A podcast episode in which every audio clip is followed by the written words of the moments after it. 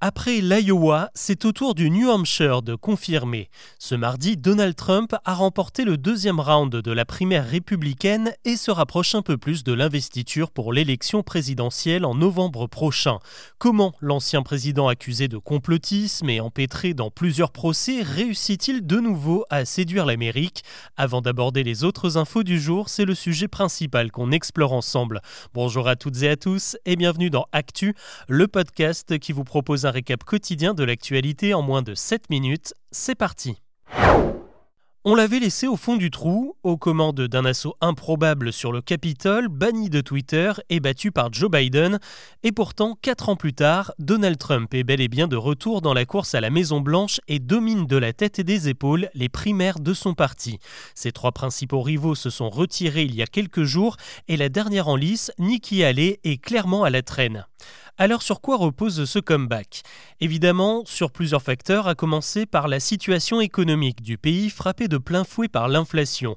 Comme chez nous, l'électricité, les courses ou encore l'essence ont flambé et entraîné des mouvements sociaux comme la grève gigantesque qui a paralysé le secteur automobile en septembre dernier.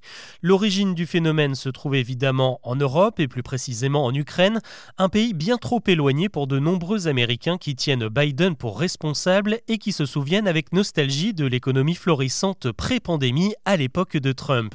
Et comme à chaque crise, le sujet de l'immigration revient en force dans les préoccupations et on sait à quel point le milliardaire s'est tourné cette thématique à son avantage.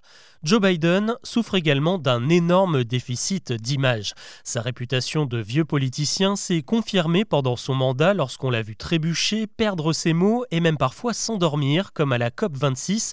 Celui que l'on appelle désormais Sleepy Joe n'incarne pas le dynamisme que beaucoup veulent retrouver. À l'inverse, Donald Trump a réussi à faire passer l'idée que ces différents procès n'étaient autres que de la persécution. À chaque rebond judiciaire, sa popularité a augmenté et encore plus récemment lorsque les États du Maine et du Colorado ont invalidé sa candidature à la primaire. Enfin, un autre vent favorable à l'ex-président, c'est celui de la jeunesse qui se sent en partie trahi par Joe Biden. Le changement de tendance est clair. En 2020, Biden a devancé son adversaire de 24 points chez les 18-30 ans. Selon un récent sondage, c'est désormais Trump qui est favori dans cette tranche d'âge avec 6 points d'avance. Ce désamour s'explique notamment par le peu de mesures prises par Biden en faveur de la jeunesse, mais aussi en partie par la crise au Proche-Orient. Aux États-Unis, la cause palestinienne est largement soutenu par le monde étudiant et l'appui du gouvernement américain à Israël risque de peser dans les isoloirs d'ici quelques mois. L'actu aujourd'hui, c'est aussi et encore la fronde des agriculteurs. Nouvelle journée d'action ce mercredi marquée par de nouveaux blocages d'autoroutes, de péages et de nombreux axes départementaux comme à Bordeaux, Lyon, Rennes ou encore à Amiens. La FNSEA, le principal syndicat, promet d'amplifier encore le mouvement. D'ici ce week-end, 85 départements devraient être touchés par la contestation. À la colère se mêle aussi la tristesse désormais après la mort d'une agricultrice et de sa fille de 12 ans dans l'Ariège, percuté par une voiture lors d'un barrage routier. Le père, grièvement blessé, est désormais hors de danger. Une cagnotte vient d'être lancée pour le soutenir. Pendant ce temps, le Premier ministre Gabriel Attal promet des mesures rapides pour calmer la grogne des agriculteurs et il prépare aussi son discours de politique générale devant l'Assemblée et le Sénat les 30 et 31 janvier. C'est à ce moment-là que l'on connaîtra les autres membres du gouvernement, les ministres délégués et les secrétaires d'État qui épauleront les 14 ministres déjà nommés.